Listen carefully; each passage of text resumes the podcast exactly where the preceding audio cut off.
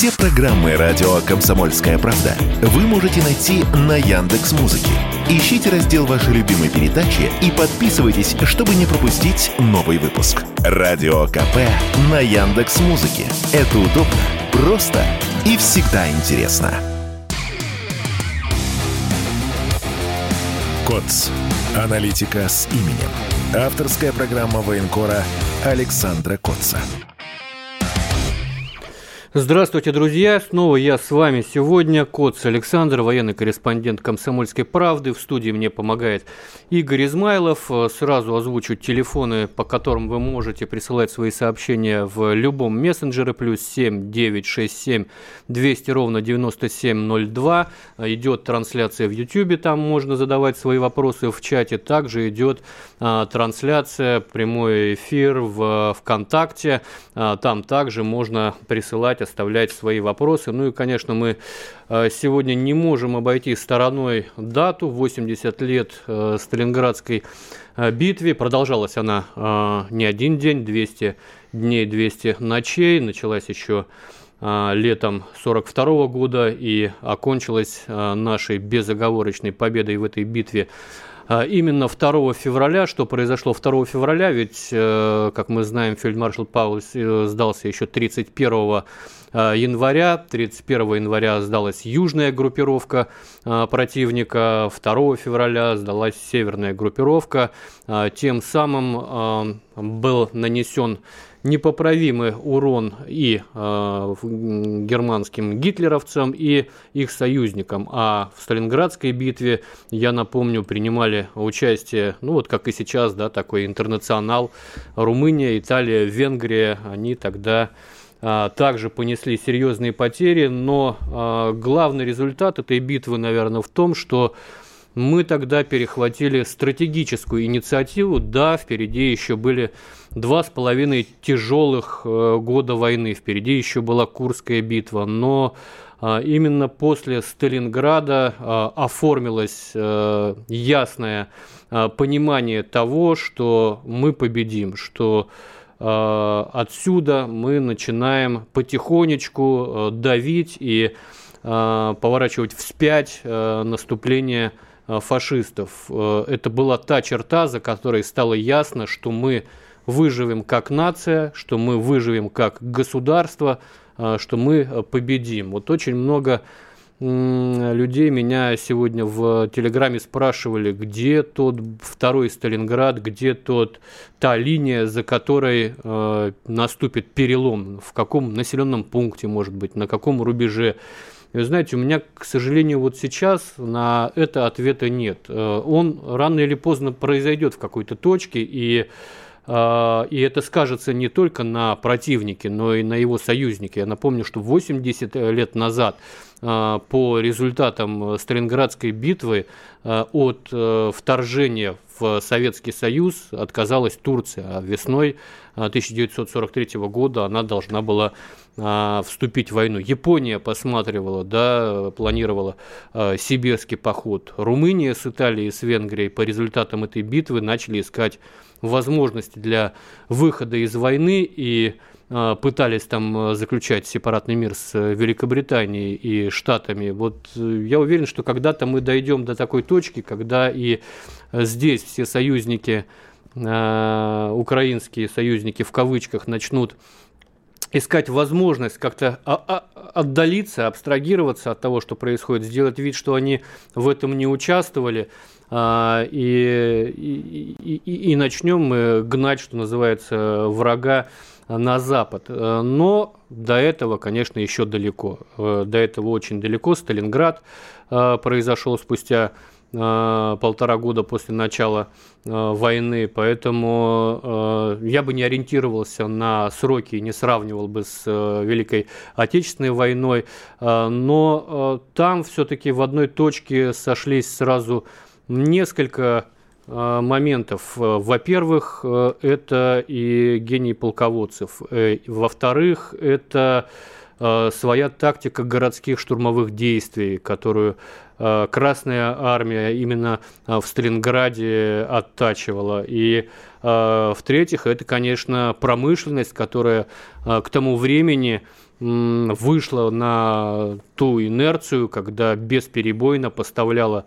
в войска все необходимое для наступательных действий, как, ну вот, э, надеюсь, что когда-то и э, мы к этому придем, пока же идет, ну, такое поступательное движение, пока нет э, у нас и близко э, таких боевых столкновений. э, масштабных, э, как э, Сталинград. Есть э, тактические победы, есть э, хорошие успехи, мы можем показывать такую же самоотверженность э, и самопожертвование, как э, наши предки 80 лет назад, но вот по масштабам битвы и ее последствиям э, пока таких боев у нас не было, но рано или поздно они возникнут, и там либо мы, либо нас. Можно сказать, что сегодня все-таки оперативная инициатива находится в руках вооруженных сил Российской Федерации – Э, штурмовых отрядов ЧВК Вагнера, потому что и на Артемовском направлении мы показываем неплохое продвижение. Э, взяли маленький населенный пункт, маленький населенный пункт Иван, Иванцети, э, названный в честь рабочих анархистов по происхождению итальянцы. В Америке они были расстреляны, в Советском Союзе это а, были личности почитаемые, в честь них называли заводы, в честь них называли а, улицы. И вот, собственно, каким-то образом оказался не декоммунизирован этот населенный пункт, который контролировался раньше Украиной. Не понимая вот этих э, смешочков вокруг э, Сока Иванцети, дескать, э, три дома, э, по последней переписи, переписи три жителя, ну, собственно, оформля... Э, освобождали это не населенный пункт, освоб... а, а подавляли укрепленный Э, оборонную, укрепленную оборонную точку противника, очень хорошо укрепленную, которая, собственно, стоит на пути к э, более серьезным задачам. И у нас э, на этом тяжелом пути таких маленьких деревушек будут еще сотни, если не тысячи, и каждая играет свою роль в будущей победе, поэтому Э, нельзя вот так вот э, иронично и скептически относиться даже к самым маленьким успехам. Они э, достигаются в том числе и кровью штурмовиков, которые идут вперед, ломая оборонительные порядки наших врагов и будем надеяться, что и дальше у них будет это все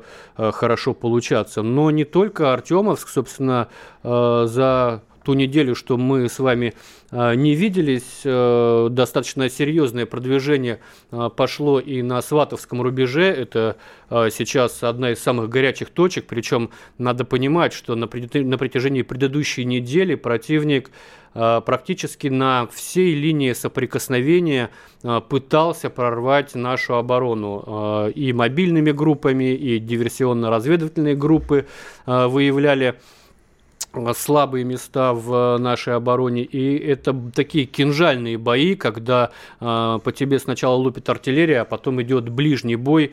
Э, и мы это все выдержали, мы это все э, смогли отбить и перехватив инициативу, пойти вперед. Вот вчера э, буквально а, например, на, в зоне ответственности 144-й гвардейской мотострелковой дивизии, которая действительно неделю а, была в глухой обороне, пошло контрнаступление. Штурмовые отряды смогли э, выполнить э, задачи по занятию украинских позиций, продвинулись э, в одном месте на 300 метров вперед, в другом месте на 700 метров вперед. Чтобы понимали, это фактически голая местность и либо лесополосы, в которых целых деревьев просто не осталось. То есть там такие стоят обрубки, э, когда-то э, напоминавшие лес, да, и укрыться там некуда. И это э, действительно очень тяжелая работа, которая выступ, выполняется, я вот сейчас хотел бы подчеркнуть, выполняется сегодня мобилизованными. На том направлении, насколько я понимаю, ребята из Брянска и Воронежа, и это люди, которые уже собаку съели на штурмовых действиях, я бывал в э, тех местах, общался с этими ребятами. Это действительно такие уже рексы войны, которые могут выполнять очень серьезные задачи. В итоге, э, ну, я не знаю, может быть, противник не ожидал таких э, резвых наступательных действий, но в итоге очень серьезные потери понес и отошел на вторую линию обороны. Там до Ямполовки остается нашим войскам чуть более двух километров. И Э, помимо того, что люди идут вперед, это ведь еще и очень заминированная местность, и в условиях э, штурмовых работают ребята-саперы, то есть я, я, ну, э, этот героизм, он не поддается описанию, это очень тяжелая работа, которая они действуют, но при этом очень нужная, да, без, без которой продвижение вперед, даже если противник бежит, оно невозможно, потому что и артиллерия работает, есть не разорвавшиеся боеприпасы, и, естественно, а, противник минирует все подходы, а, и, поэтому продвижение, может быть, идет не так быстро, как хотелось бы.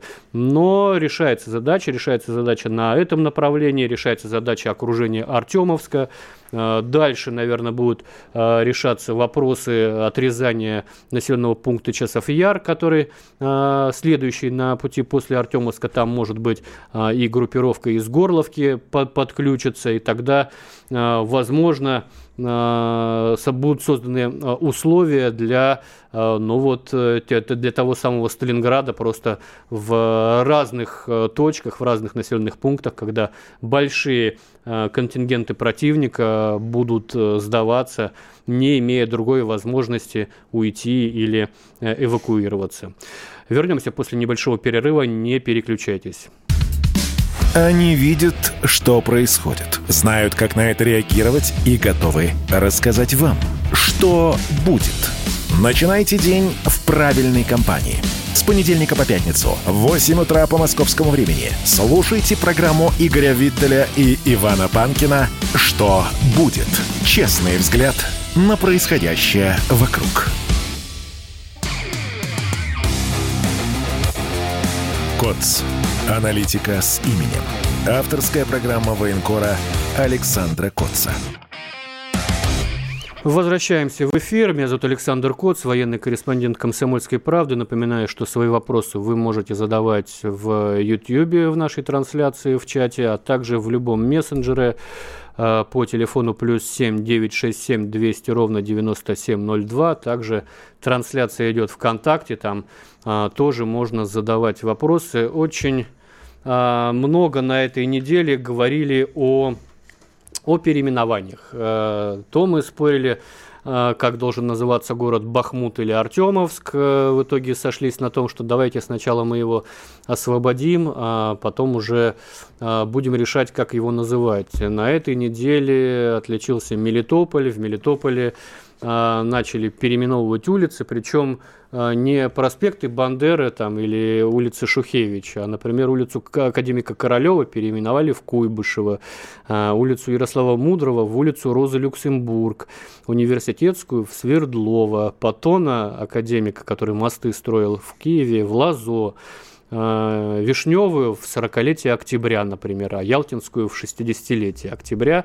Э, ну, это, ну, наверное, кажется странно и диковато. Во-первых, ну, кому вот э, дорого сегодня название 40-летия октября? Почему Вишневая так режет слух нашим чиновникам? Тут объяснение совершенно простое. Я так понимаю, что все эти улицы в ходе декоммунизации были переименованы. Да, вот было 40-летие октября, стало Вишневой. Была э, Куйбышева, стала академика Королева. Ну, просто потому, что на Украине э, по факту рождения Королева считают э, украинским ученым, украинским э, конструктором, э, хотя, конечно, это, ну, я не буду присваивать его исключительно России, да, это все-таки достояние Советского Союза, наше общее прошлое, но вот они пытаются порывать с нашим общим прошлым, и в том числе и в, в, в части, касающейся языка, об этом чуть-чуть позже мы поговорим, но мне кажется, что э, этот процесс мог бы и немножко подождать. Да? А, этот процесс мог бы подождать до окончания боевых действий, когда а, появится более важная задачи. А сейчас, мне кажется, можно было бы обратить в регионе, в новых регионах, в том числе и в Запорожье, на насущные проблемы, которые волнуют обычных людей.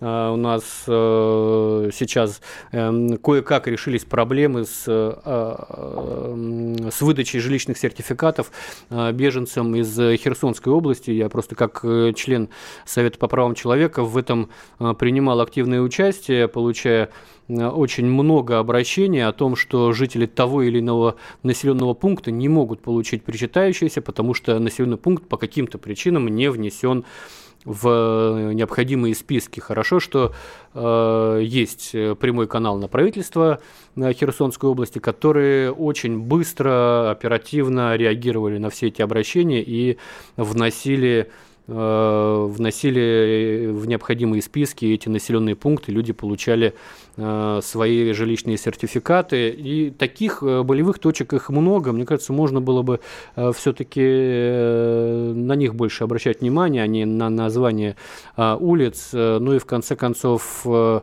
нас есть современные герои, герои Э, специальной военной операции, и если уж э, какие-то украинские названия улиц не нравятся, хотя в улице академика Королева или академика э, Паттона я ничего плохого не вижу, вот. Э, но можно называть уже в честь э, героев специальной военной операции, погибших героев, э, в том числе и в Запорожской области.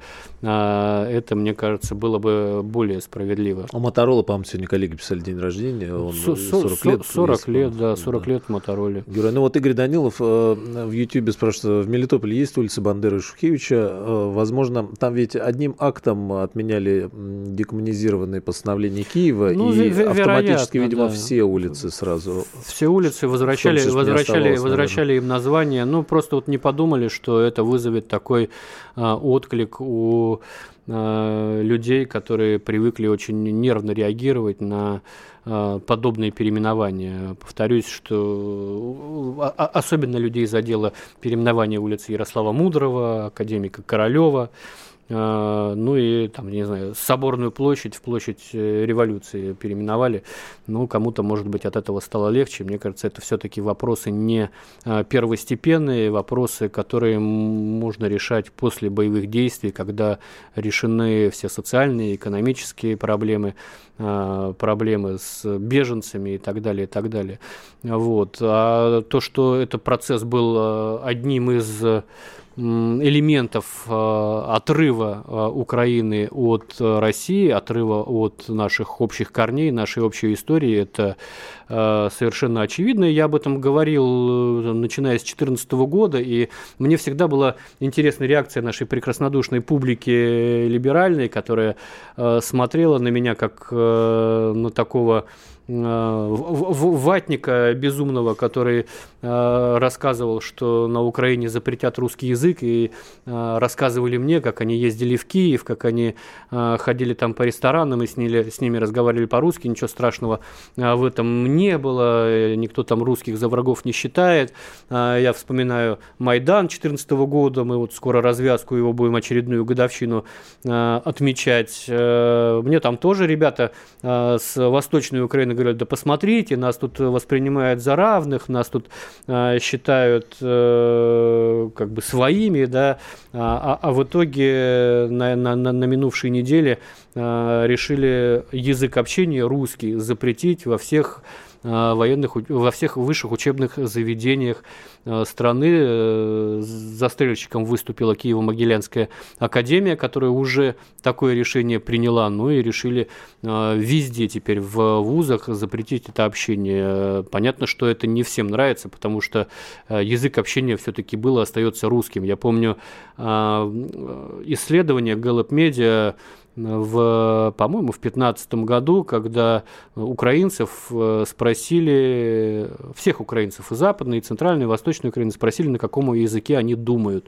А, и там был результат ошеломляющий. Э, под 90% ответили, что думают они на русском. Ну, естественно, э, язык общения и домашний, и в бытовой среде он всегда был, оставался русским. Понятно, что сейчас в ходе нагнетания этой истерии истерии, да, антироссийской, людей, которые говорят по-украински, становится больше, ну, потому что это становится такой субкультурой, да, в каких-то Э, заведениях э, люди инициативно запрещают говорить по-русски. Э, в сфере услуг запретили говорить по-русски. Да?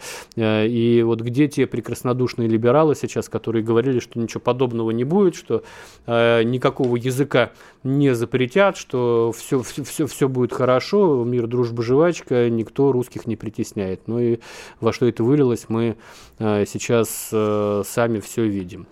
Э, Еще из обсуждаемых вопросов на этой неделе, вопросов на этой неделе э, учебник истории, в которых э, новый русский, российский учебник, в который должны внести события специальной военной операции.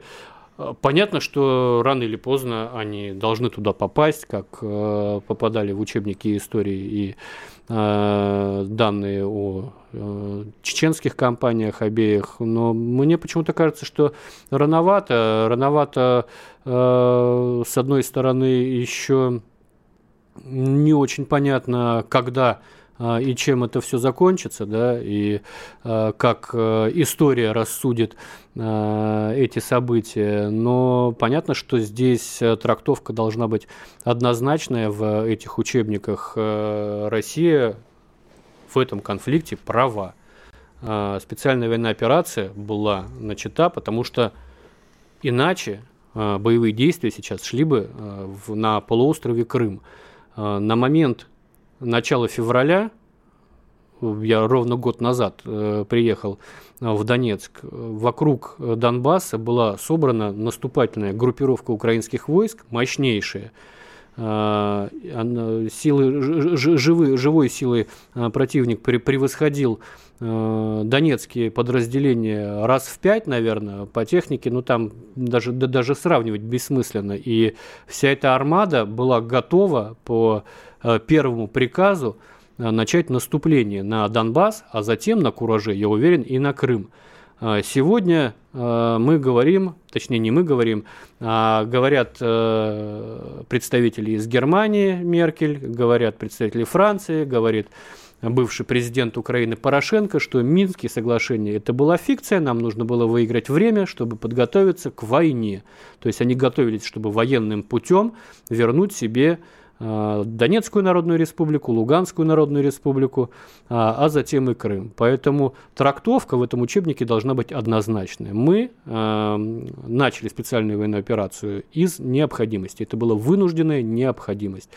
Чем дальше она закончится просто освобождением Донбасса или освобождением Украины, там, левобережной, или освобождением э, всей Украины, ну, мы будем смотреть. Но важно, чтобы не было э, разночтений Россия в этом конфликте права, э, Россия в этом конфликте э, продолжала дело своих славных предков, которые раздавили фашистскую гадину 80 лет назад под Сталинградом, а недобитки, которые тогда выжили, уцелели каким-то образом и вернулись из плена, вот их потомки, они сегодня здесь. Вернемся после небольшой паузы. Все программы радио Комсомольская правда вы можете найти на Яндекс Музыке. Ищите раздел вашей любимой передачи и подписывайтесь, чтобы не пропустить новый выпуск. Радио КП на Яндекс Музыке. Это удобно, просто и всегда интересно. КОЦ. Аналитика с именем. Авторская программа военкора Александра Котца. Мы снова в эфире. Александр Коц, военный корреспондент «Комсомольской правды». В студии мне помогает Игорь Измайлов. Напомню, телефоны для, номер телефона для ваших сообщений в любом мессенджере плюс 7 967 200 ровно 9702. Вопросы можно задавать в нашей YouTube-трансляции.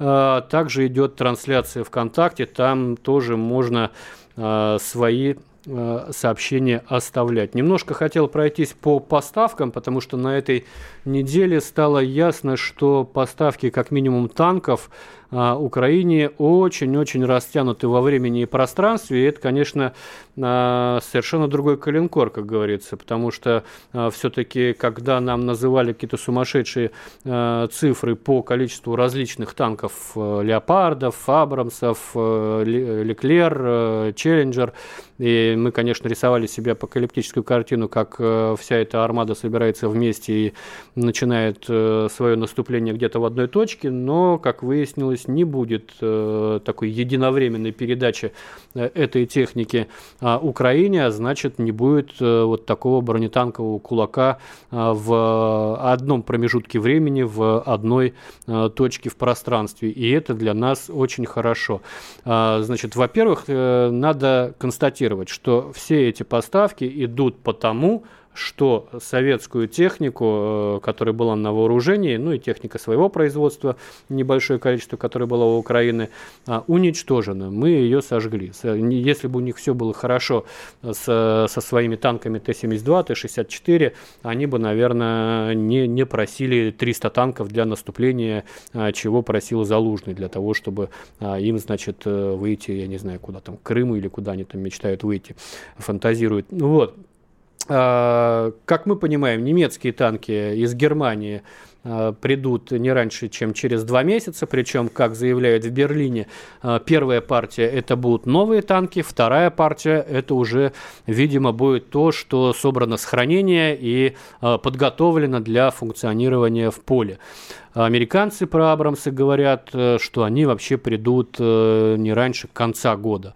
Ну, то есть э, танки на фронт, э, понятно, что будут поступать сразу, но их же не будут где-то накапливать для того, чтобы дождаться американских, там, французских, чешских и так далее танков. Нет, они а, будут сразу бросаться в бой на особо нуждающиеся в этом участке, как а, то Сватовский рубеж, как то а, Бахмут, Артемовск, он же а, Часов Яр скоро приготовится. И Конечно, нам предпочтительнее, чтобы мы там небольшими партиями жгли эти танки, чем отступали от э, огромной армады, э, противостоять э, которой мы не можем. Поэтому э, все-таки вот эта танковая помощь, она, на мой взгляд, в информационном пространстве сильно преувеличена. Если это будут такие действительно порционные поставки, которые сразу будут отправляться на фронт, э, ну, соответственно, они там будут сразу и сжигаться. Это не значит, конечно, что э, мы должны смотреть на это сквозь пальцы, это, это проблема. Все-таки хорошо, если бы у Украины не было танков, чем они у нее будут,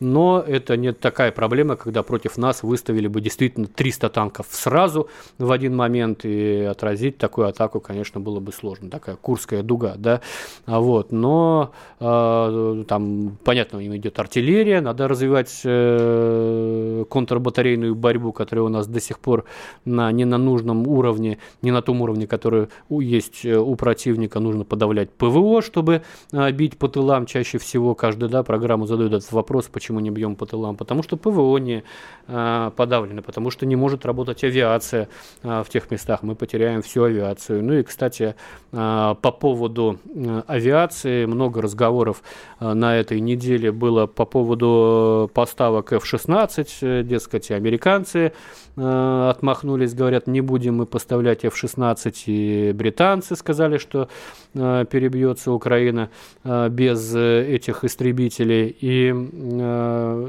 ну, я, я не считаю, что мы должны успокоиться сказать, ну все, теперь F-16 Украины не будет. Будут, просто они будут поставлены другими странами, э, которые, например, хотят перевооружиться. Э, Штаты бы тоже э, с удовольствием поставили бы э, F-16, но Штатам там, помимо того, что надо поддерживать градус э, напряженности в зоне конфликта, им надо еще зарабатывать, поэтому сейчас э, какие-нибудь страны, типа, я не знаю, Нидерландов, э, передадут Украине свои F-16, а довольные американцы продадут им более современные F-35, и, и голландцы останутся довольны, и американцы при заработке, и украинцам вроде бы чего-то там перепало. Да. Не новые машины, не скажу, что плохие машины, не уступают тем образцам, которые были в том числе и на вооружении у Украины, но я бы здесь одну маленькую деталь привел. За 11 месяцев войны было несколько десятков воздушных дуэлей Э, в зоне специальной военной операции, э, я имею в виду именно истребительной, между истребителями э, ВКС России и ВВС Украины. Украина ни одной дуэли не выиграла. То есть уровень подготовки наших летчиков, он все-таки выше, и я не знаю, как, чем ситуацию изменит, там, условно говоря, 30 истребителей F-16 против нашей группировки, которая насчитывает, там, не буду говорить сколько, но это все-таки трехзначные цифры.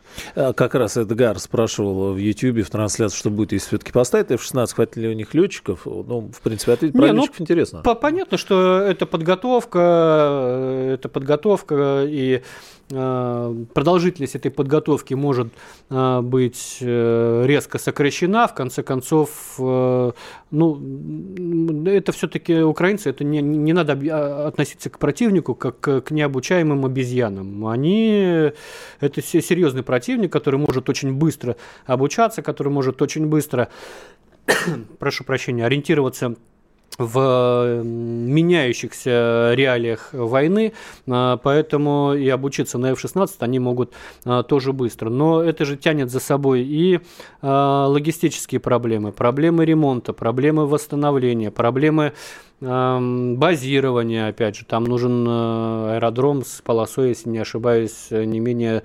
2200 метров. Но я не считаю, что это какие-то непреодолимые проблемы для украинских летчиков и украинской, в принципе, военной машины. Откуда-то же они летают, до сих пор летают на, и на штурмовиках Су-25, и на Су-27, будут летать и на F-16 откуда-то.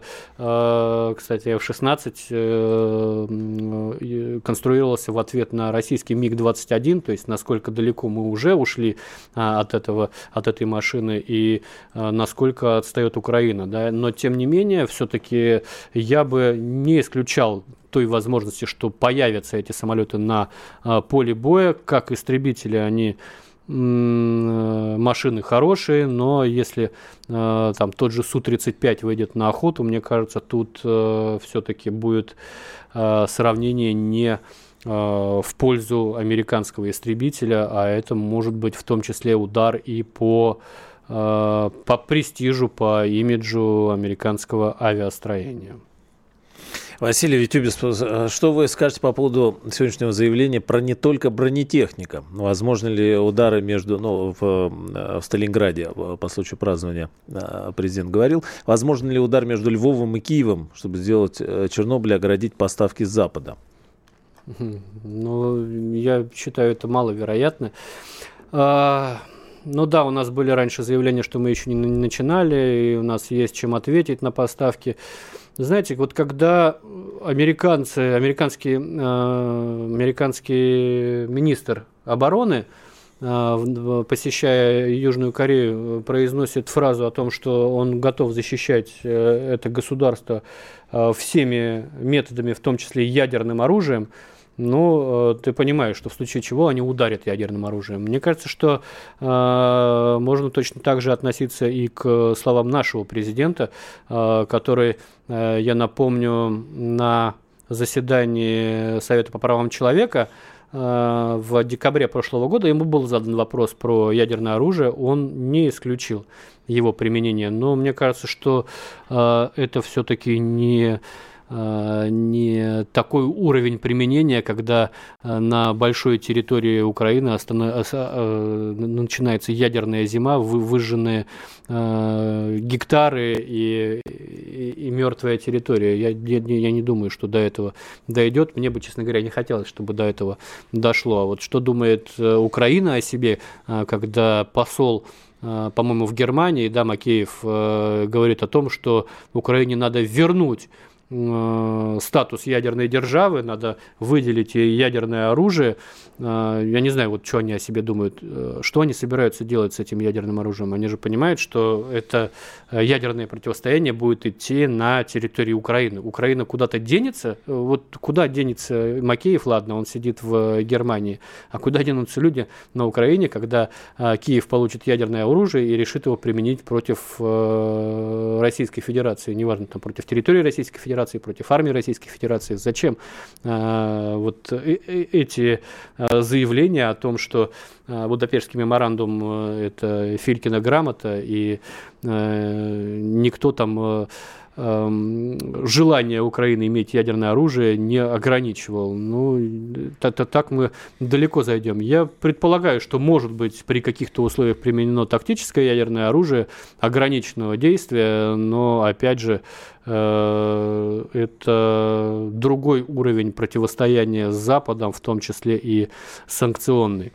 Э, небольшая пауза, вернемся к вам через э, несколько минут, не переключайтесь.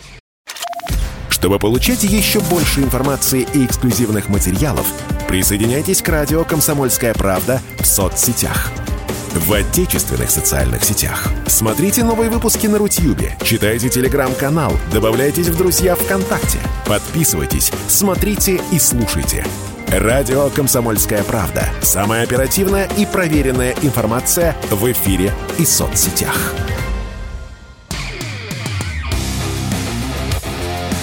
КОЦ. Аналитика с именем. Авторская программа военкора Александра Котца. Снова я с вами Александр Коц, военный корреспондент «Комсомольской правды». В студии мне помогает Игорь Измайлов. YouTube-трансляция, там чат, задавайте свои вопросы. Во ВКонтакте идет трансляция, тоже можно задавать вопросы. Ну и э, мессенджеры плюс 7 967 200 ровно 9702. Вот мы сейчас в перерыве, Игорь говорит, ну, почти на годовщину начала нет ли привыкания, да, вот острота притупилась, острота от происходящего, от новостей. А, ну, может быть, она притупилась, в том числе и за счет того, что не всегда мы информационно дорабатываем, да, все-таки не хватает нам своего какого-нибудь э, Арестовича, Арестовича, который вот такой рубаха-парень, и каждый вечер простым языком, не э, сухие сводки Игоря Евгеньевича Коношенкова, которые, безусловно, тоже нужны, но э, к ним тоже привыкаешь вот от этой монотонности, от э, нагромождения цифр.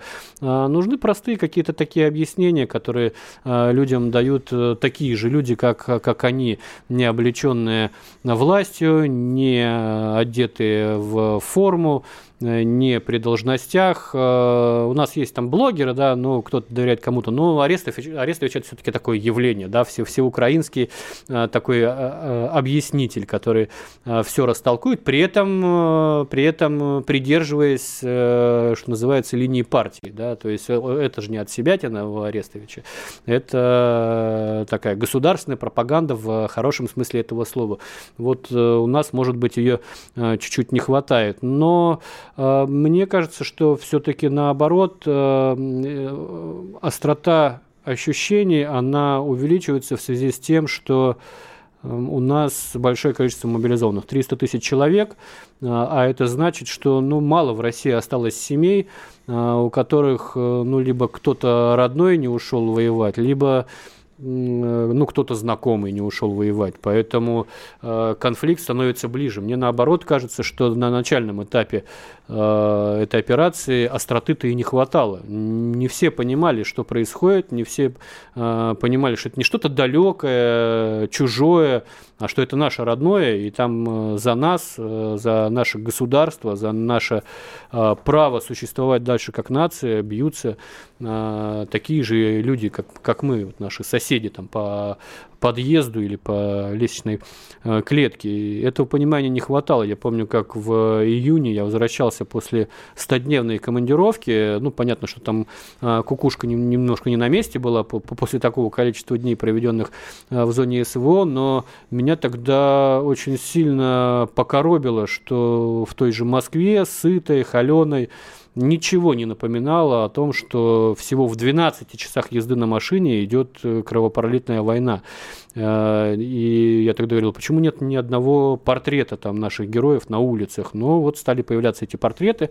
Может быть, они тоже сейчас немножечко примелькались, да, Э, но они должны быть. Они должны быть, и улицы наших героев должны быть, и в учебниках э, они должны быть, как мы там в свое время изучали э, советских героев, пионеров-героев. Точно так же школьники когда-нибудь будут изучать и героев этого конфликта, потому что, конечно, мы, наверное, до сих пор не осознаем его масштабность. Поэтому, мне кажется, все-таки не исчезла острота восприятия, просто она, может быть, не выплескивается в э, какое-то общественное пространство пока.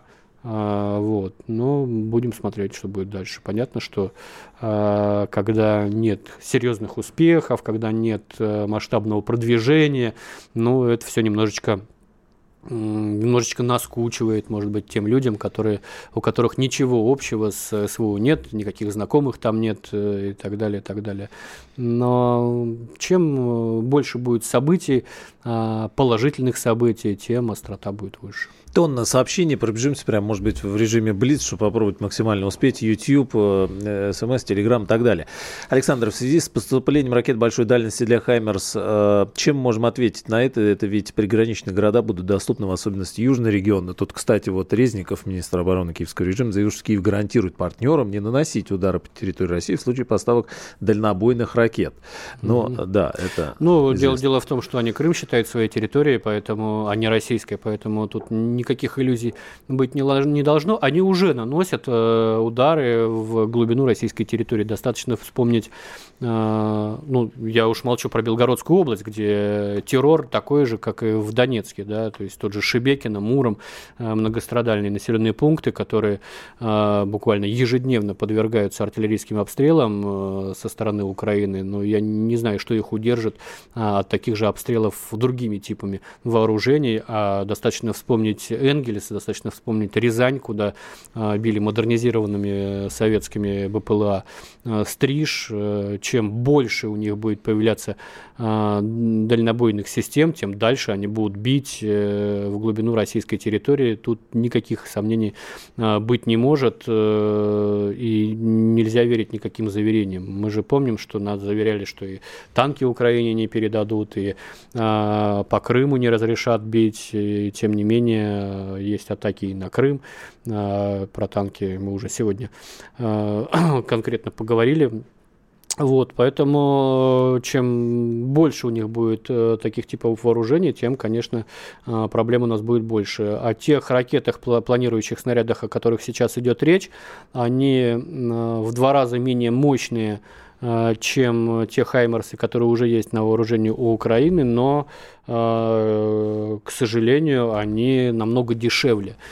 И их может быть э, поставлено Украине намного больше. И они тоже высокоточные. Понятно, что их сбивать проще, планирующие снаряды, э, теми средствами противовоздушной обороны, которые у нас есть. Это и Торы, и панцири по ним вполне могут работать. Но все зависит от количества. Опять же, смотря как их применять, а Украина очень хорошо научилась их применять на разряжание состояние нашей ПВО, когда сначала летят э, реактивные снаряды от Альхи или от э, урагана, а затем уже, э, когда ПВО разряжено, летят высокоточные американские боеприпасы. Здесь э, может быть применена такая же тактика, то есть это, конечно, э, проблема для нас. Надо работать над выявлением в местах хранения этой техники и ее уничтожением. Анна, кстати, как раз в Телеграме из Белгородской области, насколько, по-вашему, возможно наступление ВСУ на Белгородскую область, захват Белгорода с выходом на Луганск? Я, я считаю, это невозможно, потому что Э, Украина прекрасно осознает, э, что это фактически гарантированное применение ядерного оружия по ее территории, потому что э, это уже будет однозначно расцениваться как угроза существованию нашей государственности.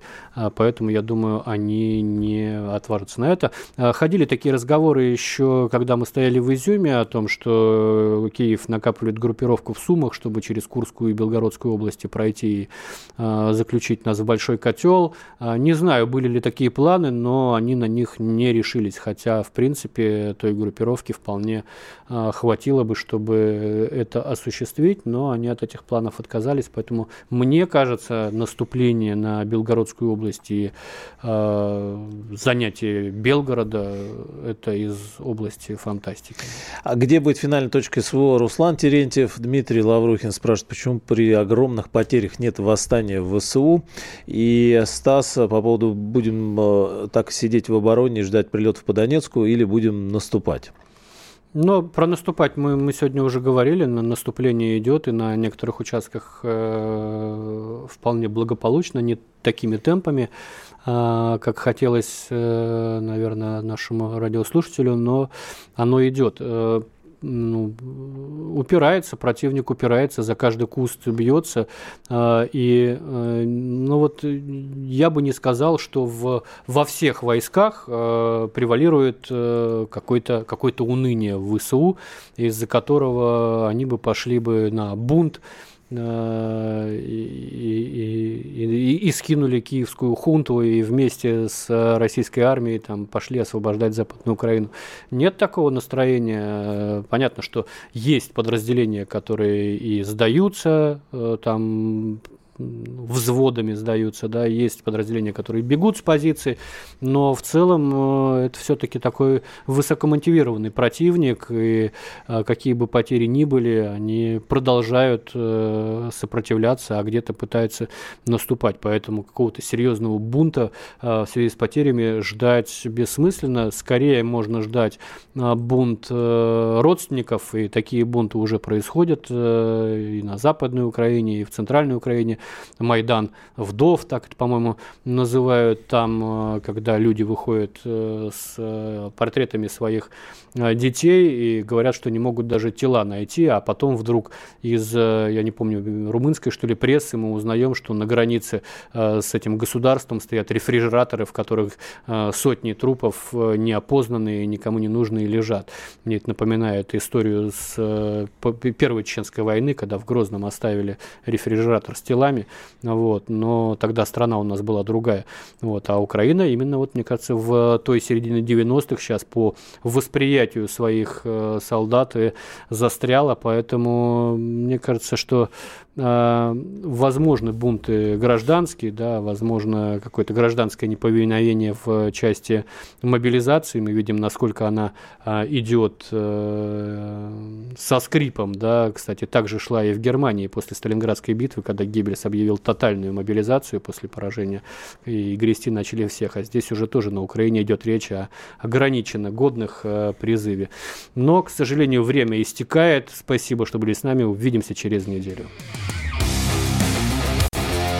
КОЦ. Аналитика с именем. Авторская программа военкора Александра Котца.